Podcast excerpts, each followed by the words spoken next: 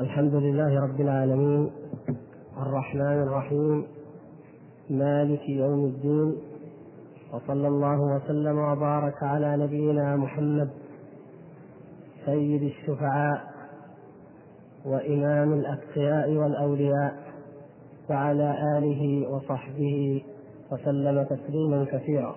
أما بعد أيها الإخوة الكرام فتحدثنا فيما مضى من الدروس في موضوع التوسل وأنواعه وعن حكم كل نوع منها. وبقي من هذا الباب الخاتمة التي بين بها المؤلف رحمه الله تعالى الكلام في هذا الباب في موضوع الشفاعة وقصد بها التنبيه على أن أحدا لا يملك أن يشفع من عند نفسه ولا يشفع إلا لمن رضي الله تبارك وتعالى له.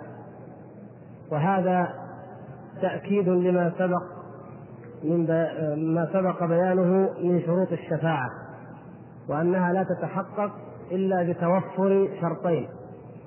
الأول إذن الله تبارك وتعالى للشافع والثاني رضا رضا الله تبارك وتعالى عن المشفوع له. من ذا الذي يشفع عنده إلا بإذنه. والشرط الثاني ولا يشفعون إلا لمن ارتضى.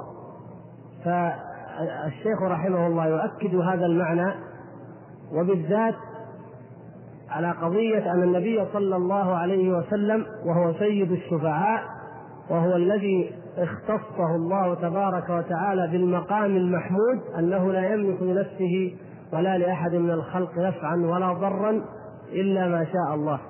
ليرد بذلك على غلو من غلوا في هذا الشأن. تفضل.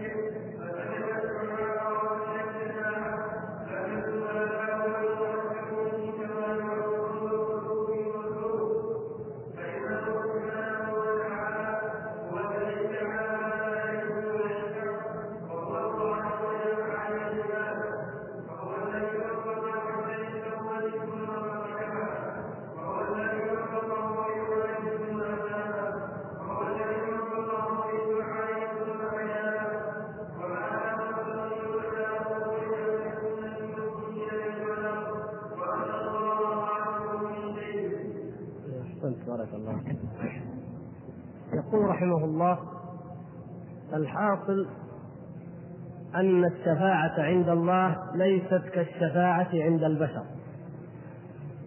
فإن الشفيع عند البشر كما أنه شافع للطالب شفعة في الطلب أو شفعه في الطلب بمعنى أنه صار شفعا فيه بعد أن كان وترا. المقصود أن الشارح رحمه الله تعالى يبين الفرق بين الشفاعة الشركية التي ظنها المشركون وبين الشفاعة الحقيقية. ومن ذلك يبين أن الله تبارك وتعالى ليس كأحد من خلقه وأن ما يفعله الناس من الشفاعات عند أهل الدنيا أهل الملك أو المال أو الشأن في الدنيا أن الله تبارك وتعالى منزه عن أن يشبه تشبه بهؤلاء أو تشبه الشفاعة لديه بمثل الشفاعة التي لدى هؤلاء الناس فالمعهود في عند البشر أن الرجل يريد شيئا من ذي سلطان أو جاه يريد طلبا من المطالب فماذا يفعل؟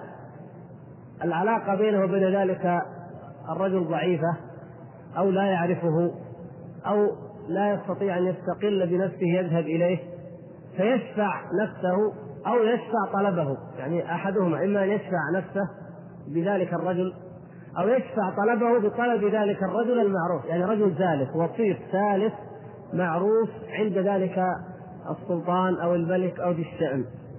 فيضم ذلك الرجل طلبه إلى طلب هذا السائل. أو يذهب معه فيضمه نفسه إلى نفسه فيكون الكلام عند ذلك السلطان مثلا فيكون تحقيق الطلب الذي طلبه ذلك الرجل. هذا هو المعتاد المعروف عند الناس ولهذا سميت الشفاعة شفاعة على أحد الأقوال أنها من الشفع وهو الضم في اللغة أي أن هذا يضم قوسه إلى هذا أو يضم طلبه إلى هذا.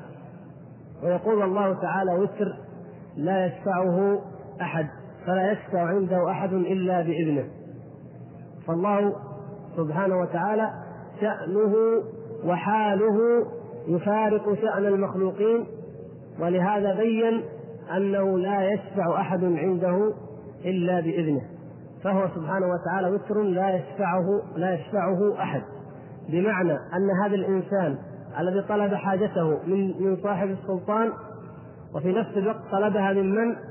طلب من الرجل الوسيط أن يشفع هو في الحقيقة قضي غرضه وقضيت حاجته عن طريق من؟ عن طريق اثنين وليس عن طريق واحد. الاثنان من هما؟ الوسيط يعني الشافع والمشفوع عنده المشفوع إليه لكن هذا لا ينطبق بأية حال على الله تبارك وتعالى فإن الله سبحانه وتعالى وتر واحد أحد جل شأنه وهو متفرد بالأمر والخلق والرزق والنفع والضر وعنده وحده خزائن كل شيء وهو وحده الذي إذا أراد أمرا فإنما يقول له كن فيكون. فإذا ليس لهذا الإنسان أو الوسيط أي دخل. ولهذا عندما يتخذ المشركون شفعاء أو شركاء لا يملكون لهم نفعا ولا ضرا ويقولون هؤلاء شفعاؤنا عند الله فهذا أبطل الباطل وأقبح القبيح وهو الشرك الأكبر الذي لا يغفره الله تبارك وتعالى. يقول فلا يشفع عنده أحد إلا بإذنه فالأمر كله إليه سبحانه وتعالى فلا شريك له بوجه ثم يستدل على ذلك بالأمر المشهور المعلوم لدى جميع المسلمين وهو أمر النبي صلى الله عليه وسلم. يقول فسيد الشفعاء يوم القيامة الرسول صلى الله عليه وسلم الذي اختصه الله تعالى بالمقام المحمود بالوسيلة التي لم تعطى إلا لرجل واحد. وهذا الرجل هو من؟ هو الرسول صلى الله عليه وسلم. هذا النبي صلى الله عليه وسلم إذا سجد وحمد الله تعالى يقول له ربه عز وجل ارفع رأسك وقل يسمع واسأل تعطى واشفع تشفع.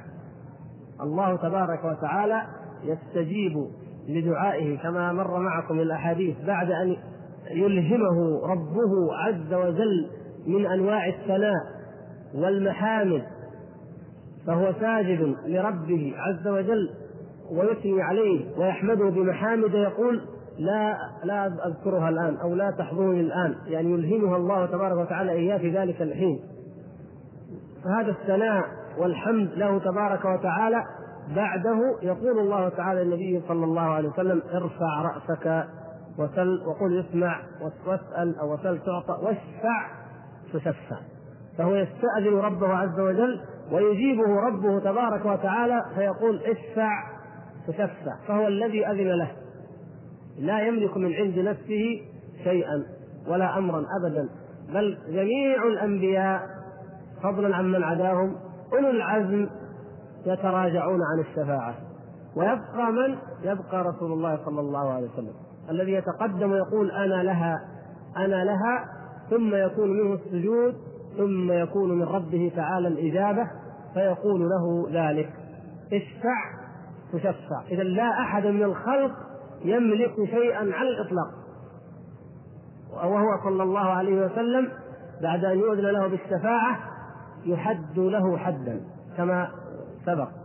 فيحد الله تبارك وتعالى له حدا من النار فيخرجهم بعد أن تكون الشفاعة العظمى التي سبق تفصيلها بعد أن يفضل الموقف بعد أن يدخل الجنة السبعون الألف ومن معهم سبعون ألفا من الذين يدخلون الجنة بغير حساب ولا عذاب فيحد الله تبارك وتعالى له حدا من أهل النار ويكون ذلك ثلاث مرات وأيضا تكون الرابعة كما سبق في حديث أنس. يقول فيحد له حدا فيدخلهم الجنة. يدخلهم الله تبارك وتعالى الجنة هو الذي أذن له وهو الذي حد له. إذا لا يملك صلى الله عليه وسلم شيئا وهو سيد الشفعاء. فالأمر كله لله كما قال تعالى قل إن الأمر كله لله.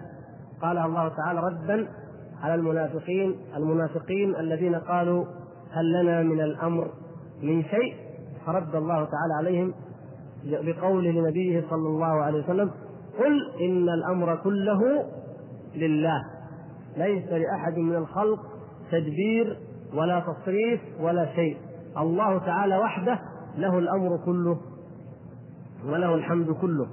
يقول وقال تعالى ليس لك من الأمر شيء ليس لك من الأمر شيء. يقولها الله تبارك وتعالى لنبيه صلى الله عليه وسلم بعد أن قنت على أولئك النفر من صناديد الكفر والقبائل التي عصت الله ورسوله وحاربت الرسول صلى الله عليه وسلم والمؤمنين. وبعد أن بلغ النبي صلى الله عليه وسلم بلغ به ما بلغ إثر أحد وما حل بالمؤمنين من المحن ومع ذلك يقول الله تبارك وتعالى ليس لك من الأمر شيء أو يتوب عليهم أو يعذبهم. فالله تبارك وتعالى هو الذي يتولى هؤلاء الناس. وتاب من تاب منهم وعذب الله تبارك وتعالى من عذب. فهو صلى الله عليه وسلم يأمره ربه كما أنه أمره أن يقول لأولئك المنافقين إن الأمر كله لله فأيضا حتى المؤمنين وحتى هو صلى الله عليه وسلم الله تبارك وتعالى يخبره أنه وحده المتفرد بشأن هؤلاء العباد فيقول ليس لك من الأمر شيء من هذا الشأن شأن المشركين وإنما أنت داعية إنما عليك البلاغ تدعو الناس بشير ونذير كما قال الله تبارك وتعالى مصداقا لهذا قل لا أملك لنفسي نفعا ولا ضرا. أمر الله تعالى نبيه صلى الله عليه وسلم أن يقول للناس لا أملك لنفسي أنا يا محمد لا أملك لنفسي نفعا ولا ضرا إلا ما شاء الله. ولو كنت أعلم الغيب لاستكثرت من الخير وما مسني السوء. إن أنا إلا نذير وبشير لقوم يؤمنون. هكذا خصه الله تبارك وتعالى بأنه نذير وبشير فليس له عليه ليس له أبعد من ذلك أن يتصرف في أمور الناس في قلوبهم فيدخل هذا في الإيمان أو يمنع هذا منه. ليس ذلك من شأنه صلى الله عليه وسلم لأنه هو لا يملك لنفسه لا نفعا يجلبه ولا ضرا يدفعه عنها أبدا. ولو كنت أعلم الغيب لاستكثرت من الخير. لو كان النبي صلى الله عليه وسلم يعلم الغيب لاستكثر من الخير لأن الذي يعلم الغيب يعلم ما تؤول إليه عواقب الأمور. فهل الذي يعلم الغيب يخرج يوم أحد إلى المشركين ويصيبه ما أصابه مما تعلمون صلى الله عليه وسلم وأصحابه ويقتل عمه وتكون تلك الكارثة؟ لا يفعل ذلك. لو كان صلى الله عليه وسلم يعلم الغيب هل يرسل سبعين من القراء من خيار أصحابه وأفضلهم يرسلهم ليقتلوا تقتلهم تلك القبيلة المجرمة؟ لا يفعل ذلك صلى الله عليه وسلم.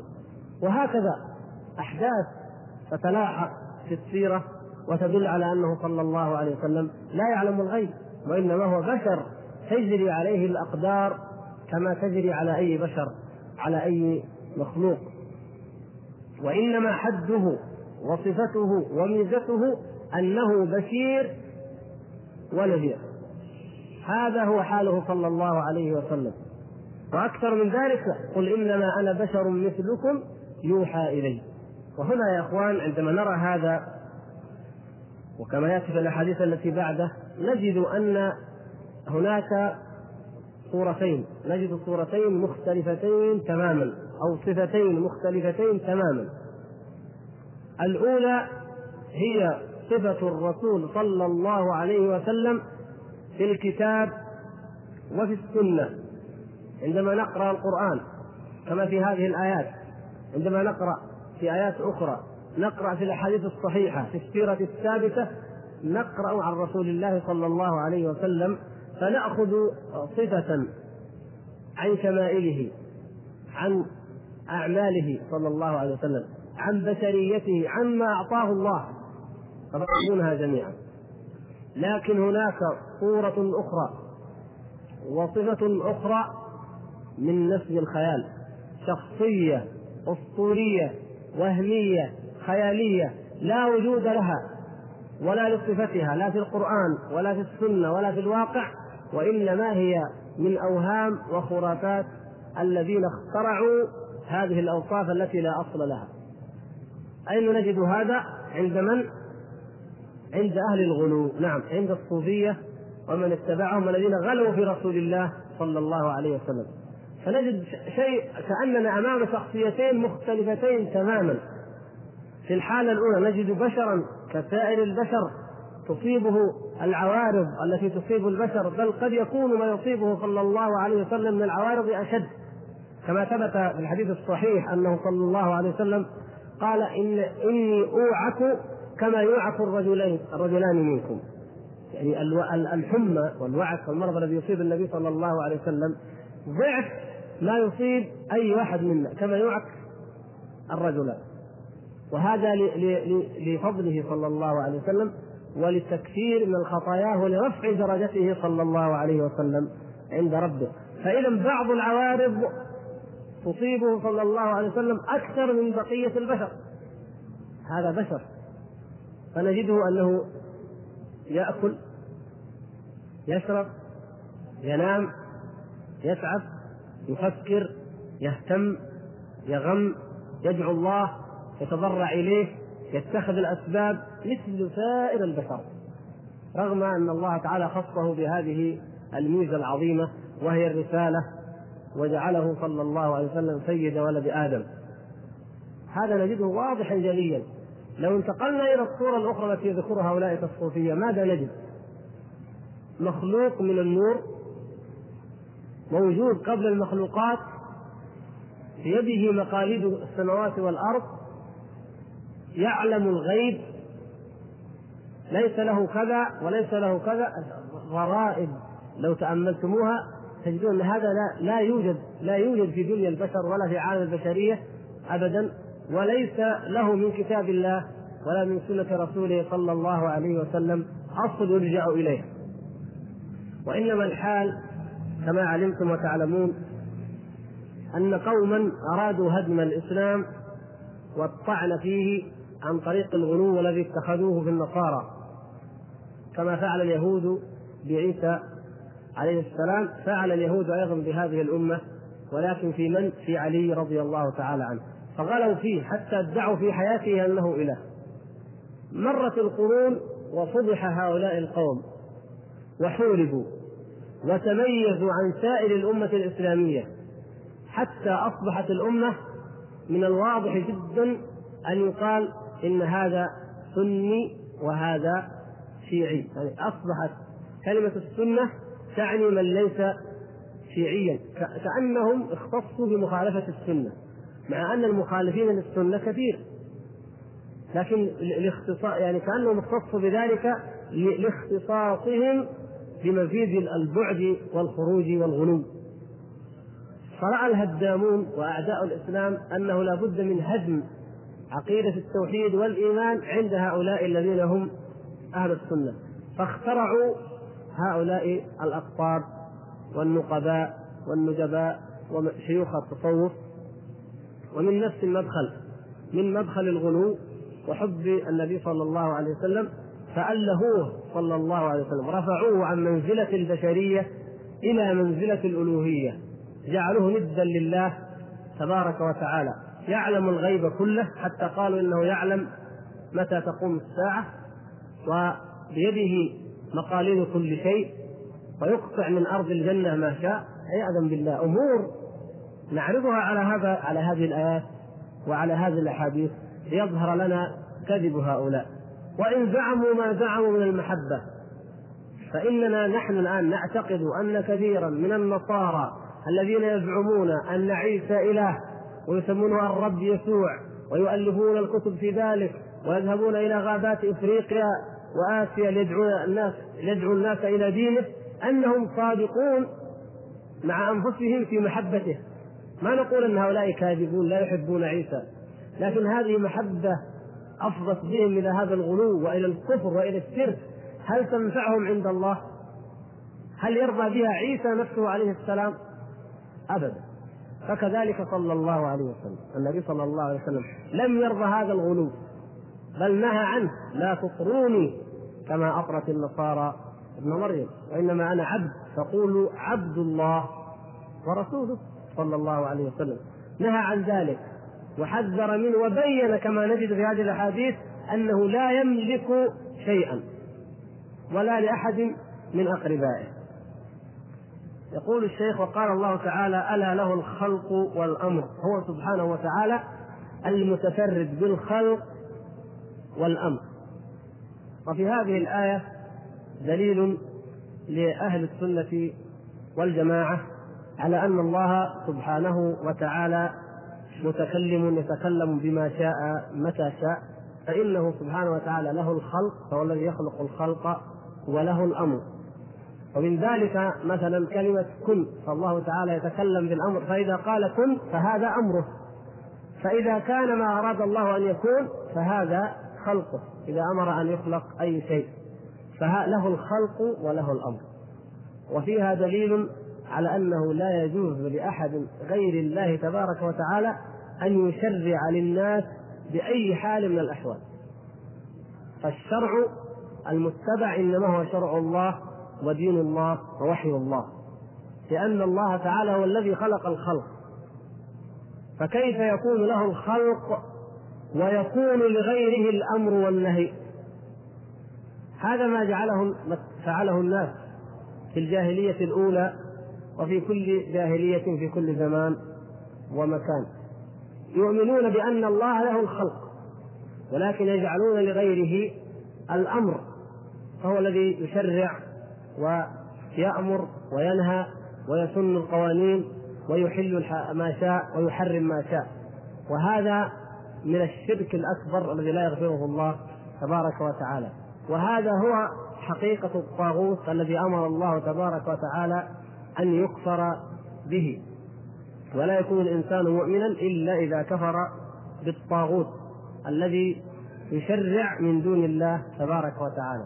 فالخلق جميعا مأمورون بأن يطيعوا أمر الله كما هم مخلوقون بإذن الله سبحانه وتعالى. هو الذي خلقهم وهو الذي يشرع لهم.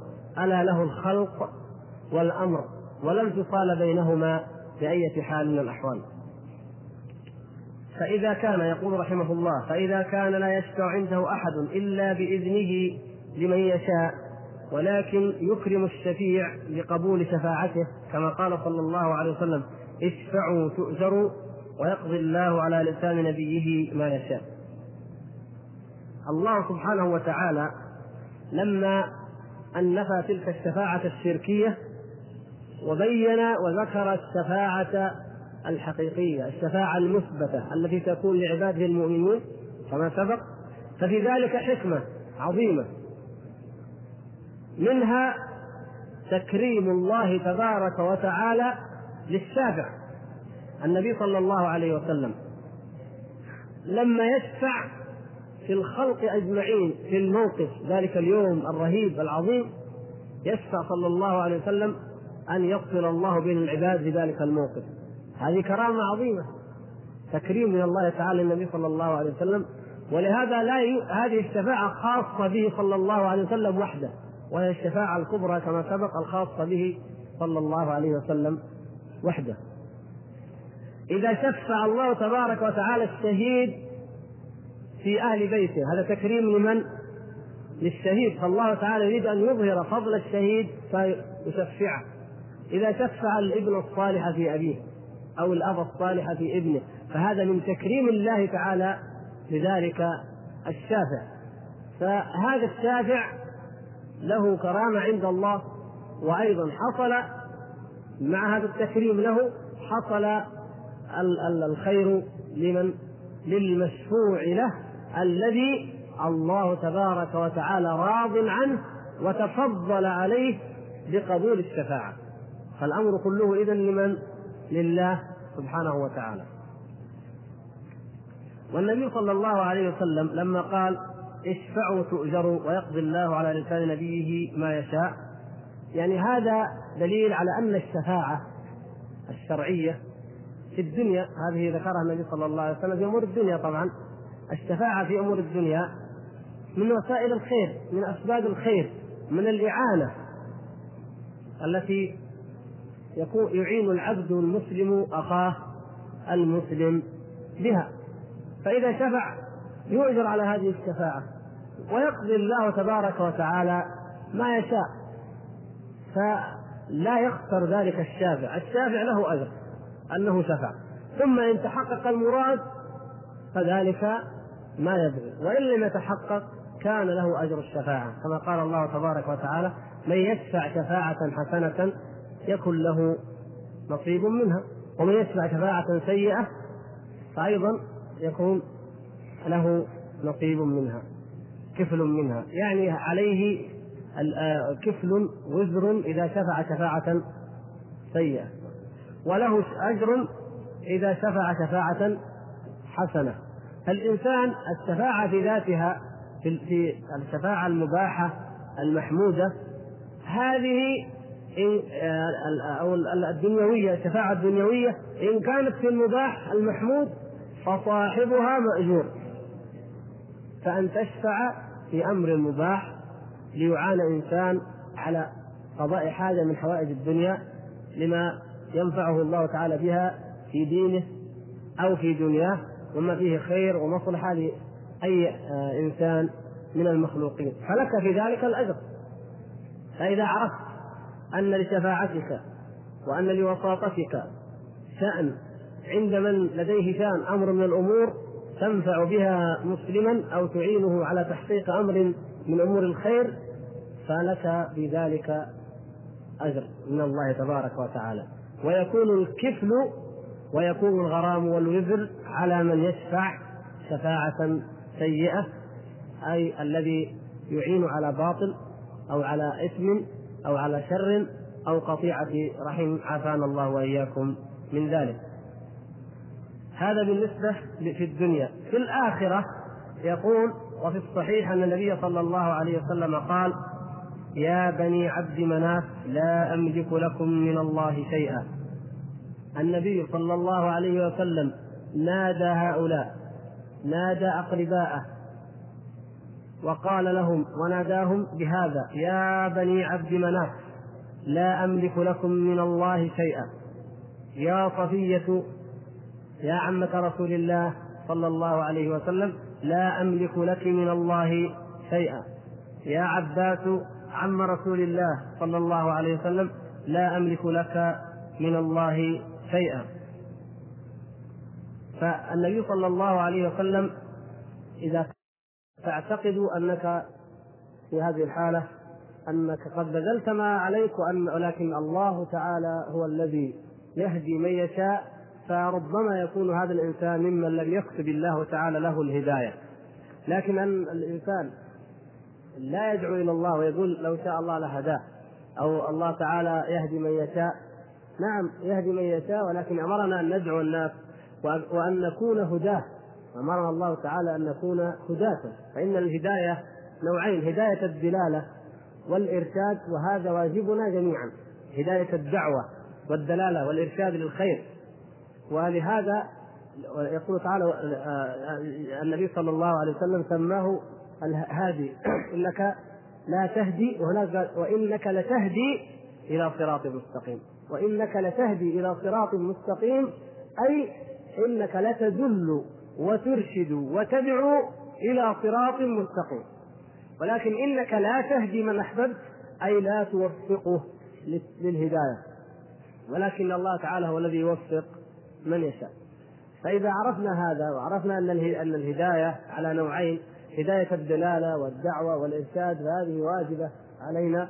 وأما هداية التوفيق فهي من الله سبحانه وتعالى يوفق من يشاء ويخذل من يشاء عافانا الله وإياكم من الخذلان. الأخوان آه، أكثر من أخ طلبوا إعادة كلام الإمام أحمد شرح كلام الإمام أحمد في القدرية. يقول الإمام أحمد رحمه الله ناظر القدرية بالعلم ناظروهم إذا كانت مناظرة بينكم وبين القدرية فناظروهم بالعلم. فإن أقروا به خصموا وإن أنكروه كفروا. يعني نناظرهم في المرتبة الأولى من مراتب القدر وهي مرتبة العلم.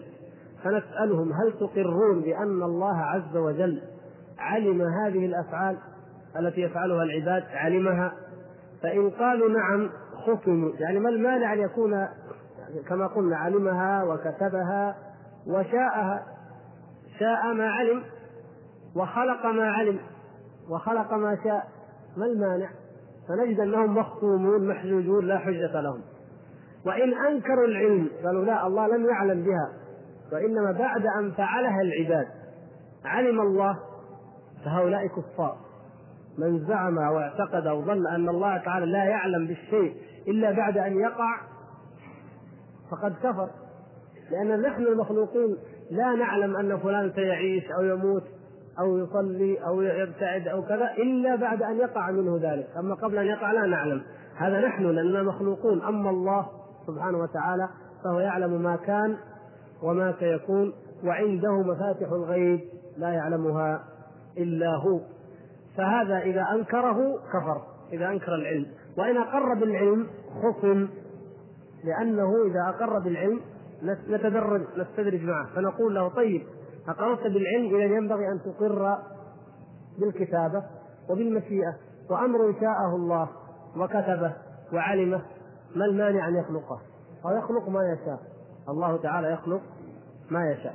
ولهذا يقولون دخل أحد أهل السنة أو دخل أحد المعتزلة على أحد السلاطين وعنده رجل عالم من أهل السنة من أهل الحديث. فدخل هذا المعتزلي ويقال إنه الزمخشري. فقال سبحان من تنزه عن الفحشاء. ظاهر هذا الكلام لو أنا وياك نسمعه. وهذا رجل يذكر الله جزاه الله خير. سبحان من تنزه عن الفحشاء. فرد عليه السني وقد علم مراده. قال سبحان من يخلق ما يشاء. فسكت هذاك وألجم لأنه يقول سبحان من تنزه عن الفحشاء معناها سبحان الذي لا يخلق أفعال العباد السيئة. فإذا واحد فعل فعل قبيح يقول لك هذا لم يخلقه الله. الله تعالى منزه أن يخلق الأفعال القبيحة. إذا من الذي خلقها؟ قالوا والعبد يخلق أفعاله القبيحة. هذا يظنون أنهم ينزهون الله في هذه الحالة. وهم أثبتوا مع الله خالقا فأصبحوا يؤمنون بخالقين عياذا بالله. ولهذا سموا مجوس هذه الأمة لأن المجوس يثبتون إلهين إله النور وإله الظلمة. وهذا يثبت خالقين خالق لجميع المخلوقات وخالق لأفعاله. فجعلهما لأفعال العباد فجعلهما إلهين. فلما قال ذا سبحان من تنزه عن الفحشاء يعني لا يخلق الأفعال الشر رد عليه السني فقال سبحان من يخلق ما يشاء من خير أو شر. خلق أفضل الخلق محمد صلى الله عليه وسلم وخلق شر الخلق إبليس اللعين. خلق هذا وخلق هذا يخلق ما يشاء. فما الاعتراض عندك؟ يقول الله تعالى منزه أن يخلق إبليس. كيف هذا؟ الله تعالى خلقه. فإذا لو قال أحد هذا الكلام كفر بالله العظيم لأن الله أخبر أنه خلقه وأنهم وأن كل مخلوقين إنما خلقهم الله سبحانه وتعالى. فهم يلبسون الحق بالباطل.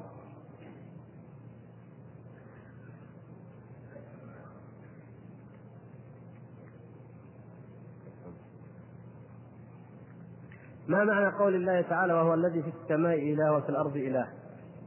قد أجبنا على هذا. من يجيب منكم؟ وهو الذي في السماء إله؟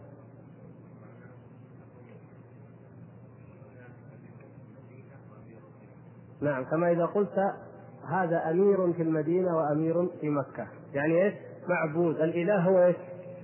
الإله هو المعبود وهو الذي في السماء معبود وفي الأرض معبود. ولا يعني ذلك أن الله تعالى بذاته سبحانه في السماء وفي الأرض. لا وهو الذي في السماء إله وفي الأرض إله. في السماء معبود وفي الأرض معبود.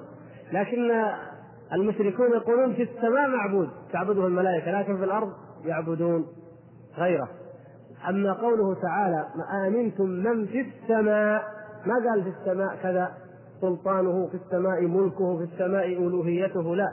آمنتم من في السماء أن يخسف بكم الأرض. معناها إيش؟ أن الله تعالى بذاته أين؟ في السماء فوق العرش كما أخبر الرحمن على العرش استوى. فهو بذاته تعالى فوق المخلوقات وبعلمه يعلم كل شيء سبحانه وتعالى فهو معكم أينما كنتم فعلمه محيط بكل المخلوقات أينما كانوا. وهو في السماء معبود وفي الأرض معبود.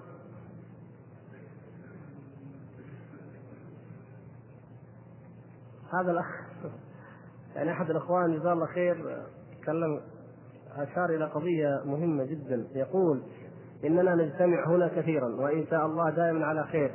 وإلا أننا نأتي ونجلس ونتعلم ما شاء الله ونتعلم وأغلبنا لا يعرف بعضا ولا حتى الاسم. فهل من وسيلة لتعريفنا ببعض؟ الحقيقة أنا أنا أشكر هذا الأخ لأنه نبهنا إلى هذه القضية. نحن لا نتعارف. هذه مصيبة كبيرة.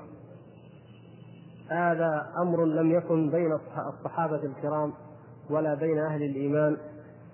فيما مضى لا نتعارف ولهذا بعض الإخوان وكثير منكم دائما يشكو يقول لماذا لا نتعاون على الحق؟ لماذا لا نتعاون؟ يا أخي نحن ما تعارفنا حتى نتعاون. أستعين بمن أنا ما أعرفه ولا يعرفني، إذا تقول لي في أخ اسمه فلان أقول لك ما أعرفه. ولو قلت لي هذا اللي مثلا واحد أشوفه كل يوم تسالني عنه ما ما أعرفه ولا أدري هو في أين يعمل وأين يمكن أستفيد منه أو أتعرف عليه، هذه من مشاكل عصرنا نحن هذا ولذلك يجب علينا يا إخوان أن نحرص إن شاء الله على التعارف وبعده التعاون على الخير. ومن أجل ذلك ننبه الإخوان إلى أنه ما لا يدرك جله لا يترك كله. يعني ممكن نحن في الحي الواحد نتعارف. أقول لك يا الاخوان في الحي الواحد نتعارف.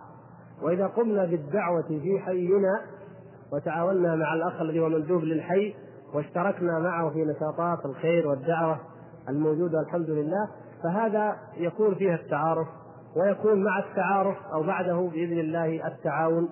ولهذا نكون يكون لنا القوة والدور والتأثير في إصلاح هذا المجتمع لأن إصلاحه أمانة في أعناقنا. فإن لم نقم نحن باصلاح من يقوم؟ الجهال أم العوام؟ من الذي يقوم بذلك؟ هذا هذه أمانة في أعناقنا جميعا. وجزا الله هذا الأخ خيرا.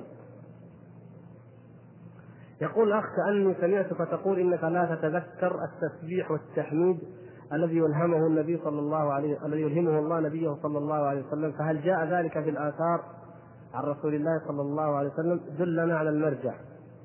الذي لا لا يتذكر هو النبي صلى الله عليه وسلم. لا يذكره يعني النبي صلى الله عليه وسلم لا يحضره يقول لا يحضرني الآن.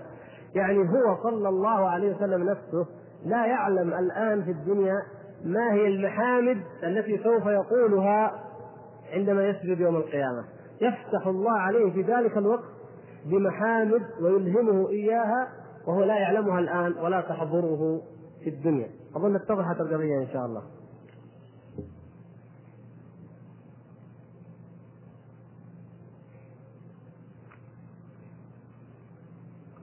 قرأت في كتاب التذكرة في أحوال الموتى وأمور الآخرة للقرطبي أن الرسول صلى الله عليه وسلم دعا الله سبحانه وتعالى أن يحيي له والديه فأحياهما وآمن به ثم ماتا. أولا لا أعلم مدى صحة هذا الحديث وإن صح ألا يتعارض مع بعض الأحاديث الصحيحة. ثانيا ما رأيك في هذا الكتاب بالكلية ولا سيما أن فيه الكثير من الأحاديث الغريبة علما بأنه لم يحقق حتى الآن. هذا الحديث لم يصح وإن قال بعض الصوفية فصححه فإن الله قدير وإن كان الحديث به ضعيفا أو فأيده فربه قدير وإن كان الحديث به ضعيفا. لا أذكر يعني كثرة في البيت. يعني الصوفية يقولون آمن بهذا الكلام واعتقده وإن كان الحديث به ضعيفا لأن الله على كل شيء قدير. طيب سبحان الله جاء واحد قال أبويا أيضا خرج من القبر. قلنا له لا ما يصير هذا. قال الله على كل شيء قدير. صح. أليس الله على كل شيء قدير؟ إذا إذا كانت الله على كل شيء قدير حجة فنصدق كل ما يقال تحت اسم الله على كل شيء قدير. نعم الله تعالى على كل شيء قدير ولكن الله أمرنا أن لا نقول إلا الحق ولا نعتقد إلا الحق مع إيماننا بأنه على كل شيء قدير. نعم ولكن لا نخلط بين هذا وهذا. فالحديث لم يصح ولا يصح. بل الذي صح كما في صحيح مسلم أنه قال صلى الله عليه وسلم للرجل أبي وأبوك في النار. أبي وأبوك في النار. وقال عن أمه استأذنت ربي أن أستغفر لأمي فلم يأذن لي واستأذنته أن أزور قبرها فأذن لي. المساله ليست لا تحتمل أمثال هذه الروايات الضعيفة. بالنسبة للكتاب ككل الكتاب كما تفضل الأخ مليء بالأحاديث الغريبة وفيها ضعيفة وفيها أشعار أيضا فيها معاني من كلام الصوفية الذي لا يصح وأخبار مثل ذلك وينبغي أن يحقق. نحن نقول أن الكتاب فيه فوائد ولهذا ينبغي أن يحقق وأن يحققه من كان خبيرا بعلم الحديث وأيضا يعرف العقيدة الصحيحة لأن هذه الأمور من أمور الغيب المتعلقة بالعقيدة. فلا بد أن تكون أحكامه على الأحاديث صحيحة وأن تكون نظرته أيضا إلى أمور العقيدة صحيحة. وإلا بعضها حقق ولكن الله المستعان. مثل هذا الأخ الذي أعطانا الكتاب كتاب الغزالي عن الدعوات. موجود ولا مشى؟ الأخ اللي ورانا الكتاب. كتاب يباع الآن في الأسواق. الدعوات والأذكار. الغزالي أبو حامد الغزالي. يعني حقق واحد لكن ما بين. رواه فلان ورواه فلان لكن ما ندري ضعيف موضوع. بل فيه موضوعات وفيه ضعاف وإن كان أيضا فيه احاديث صحيحة. فالتحقيق وحده لا يكفي بل يكون تحقيقا صحيحا. وزارة البرق والبريد والهاتف. يعني جزاهم الله خير أرادوا يمكن اجتهدوا في الخير فعملوا دعاء يوزع. لكن هذا الحديث ليس بثابت. إذا قرأت يقول قال رسول الله صلى الله عليه وسلم أما تعلم أنك إذا قرأت قل هو الله أحد ثلاث مرات فقد قرأت القرآن كله وإذا قرأت الفاتحة أربع مرات فقد تصدقت بأربعة آلاف درهم. وإذا قلت لا إله إلا الله وحده لا شريك له له الملك وله الحمد يحيي ويميت وعلى كل شيء قدير عشر مرات فقد زرت الكعبة. وإذا قلت لا حول ولا قوة إلا بالله العلي العظيم عشر مرات فقد حفظت مكانك بالجنة وإذا قلت أستغفر الله العظيم الذي لا إله إلا هو الحي القيوم وأتوب إليه عشر مرات فقد أرضيت الخصوم. صدق رسول الله صلى الله عليه وسلم. النبي صلى الله عليه وسلم لم يقل هذا الحديث بهذا اللفظ. هذا الكلام جزء من كلام قد قرأناه مرة يوزع في المساجد في ورقة مثل هذا الورقة مستقلة. أوله أن النبي صلى الله عليه وسلم يقول يا علي ألا أعلمك كذا ألا أعلمك كذا ألا أعلمك كذا. ثم بعدين يقول إذا قرأت. إذا قرأت قل هو الله أحد ثلاث مرات فقد قرأت القرآن كله.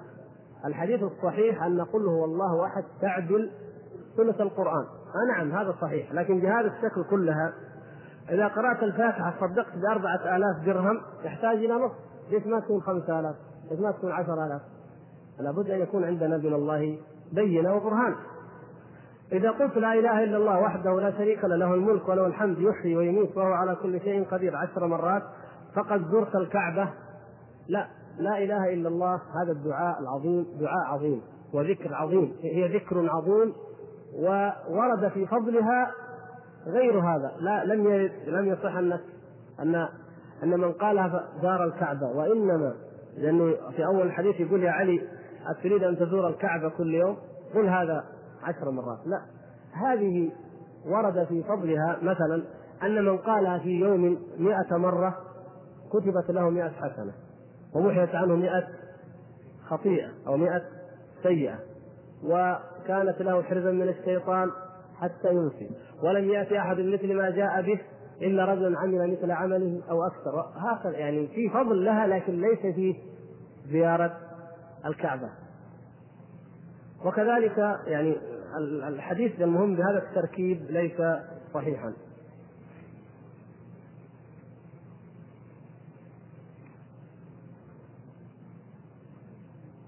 تكلمت عن الصوفية ما حكم الصلاة خلف الصوفي والجهاد تحت راية الصوفي والصلاة الناس يوجد فيه قبر؟ وبماذا يمكن أن نحكم عليهم؟ هل هم من أمة محمد صلى الله عليه وسلم أم يخرجون عنه وهل الصوفي أخ لي في الإسلام؟ قد أجبنا عن هذا فيما مضى ويعني لعل الأخ لم يحضر. الصوفية درجات وآراء.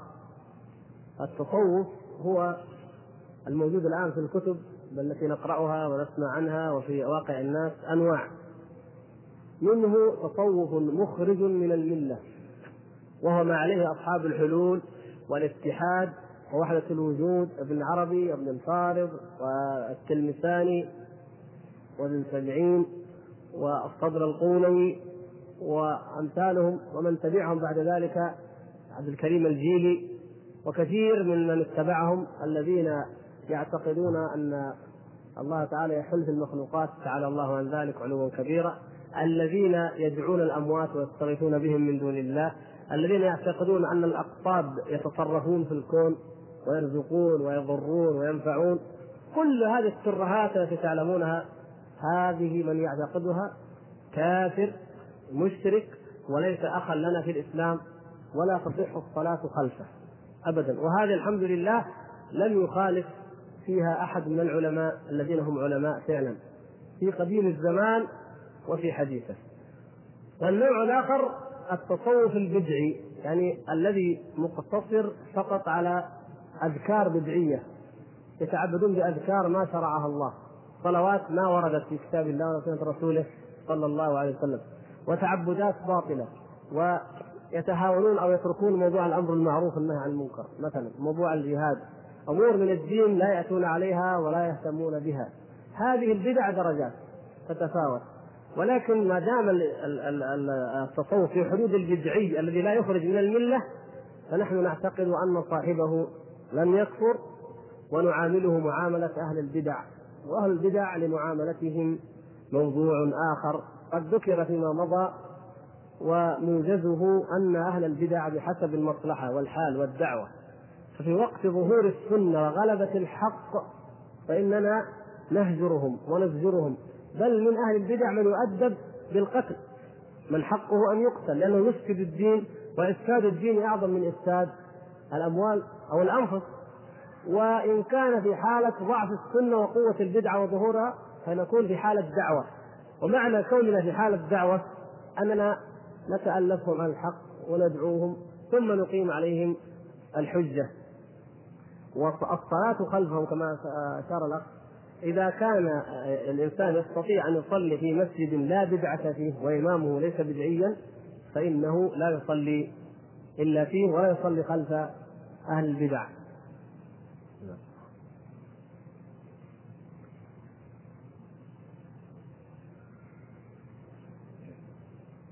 فلا يصلي خلف أهل البدع.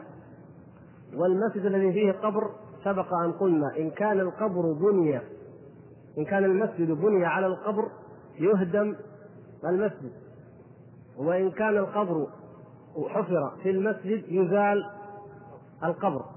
هذا يعني الأصل العام وما عدا ذلك يتبع المصالح. الجهاد أيضا كما قال الأخ هو الأصل أن الصوفية لا تجاهد يعني الأصل أنهم لا يجاهدون. ولكن بعض يعني الصوفية النوع البدعي قد يوجد فيهم جهاد. فهؤلاء نجاهدهم ونجاهد معهم. الحكم الصحيح في هذا أننا نجاهدهم ونجاهد معهم. كما بين ذلك النبي صلى الله عليه وسلم في أهل البدع عموما.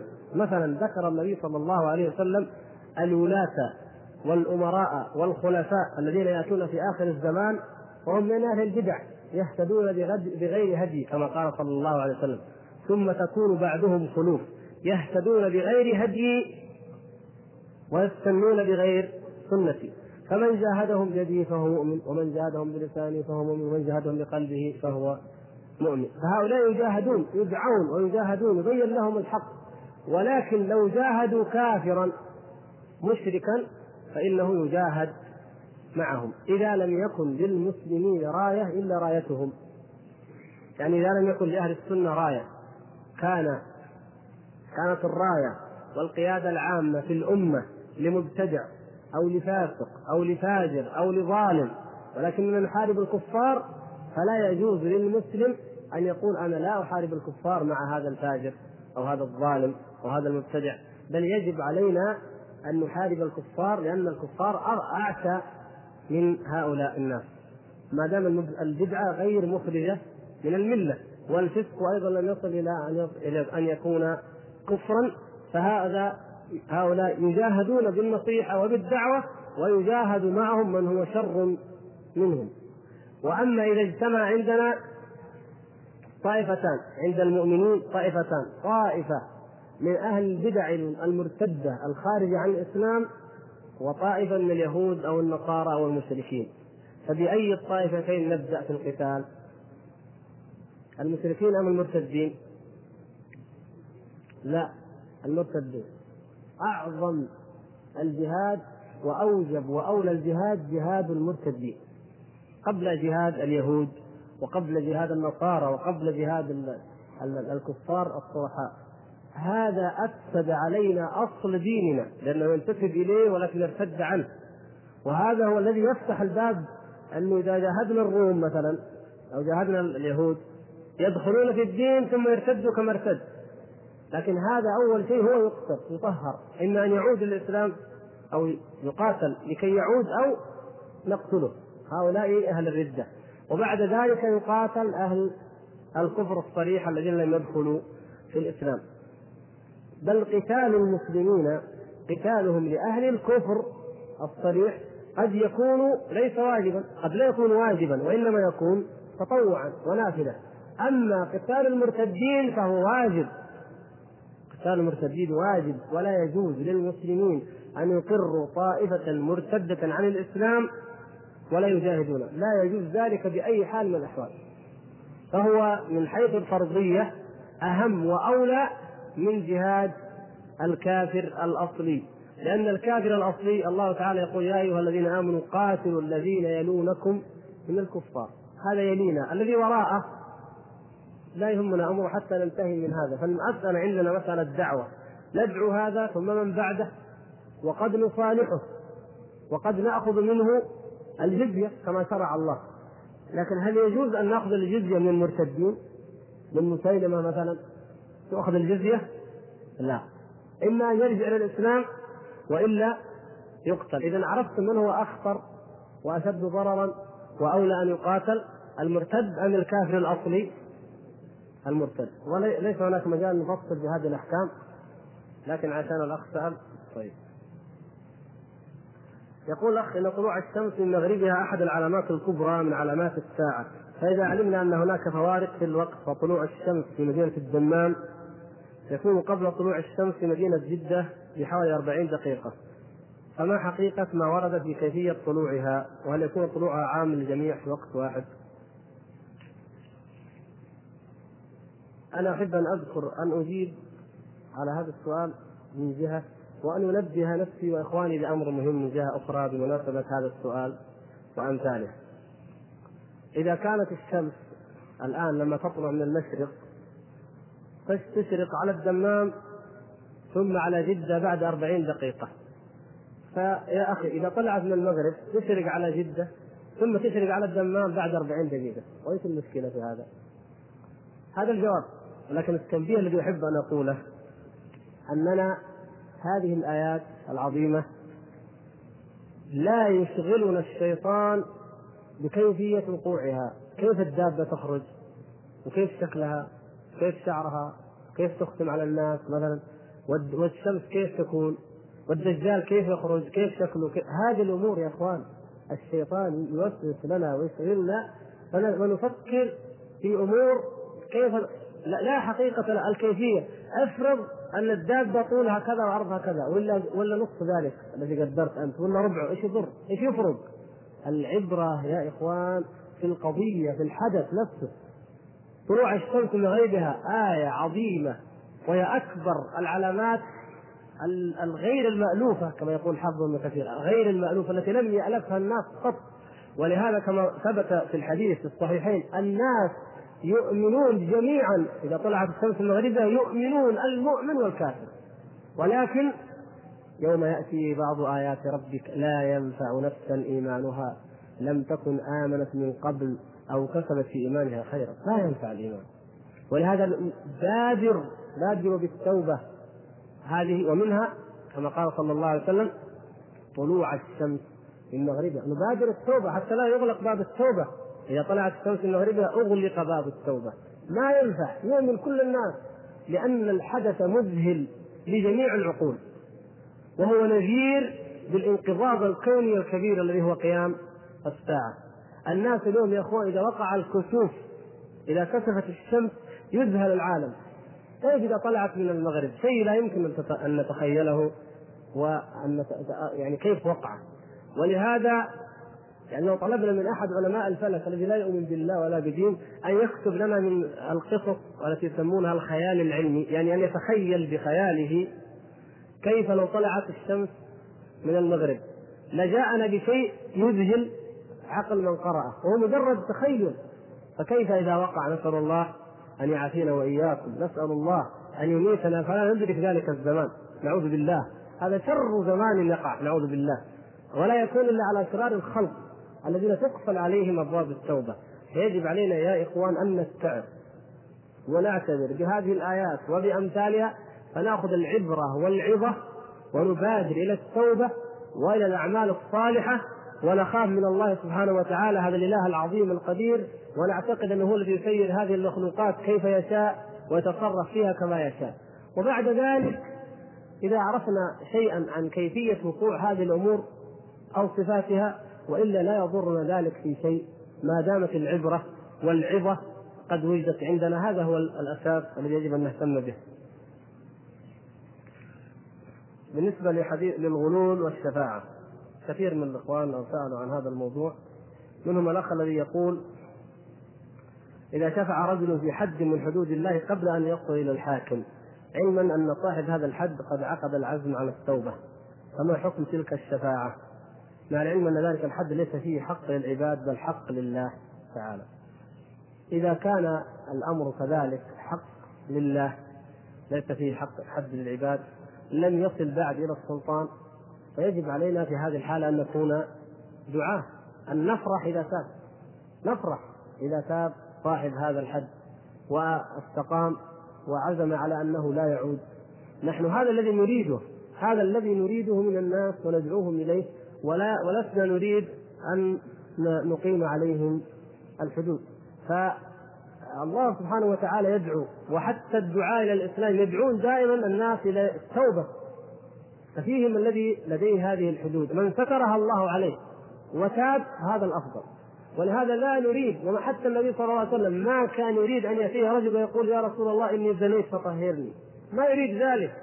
وجاءه ماعز ورده وجاءته الغامدية وردها. لا يريد ذلك صلى الله عليه وسلم. لكن لما أن أكدوا الإقرار أقام عليهم الحج. هذا لا يراد.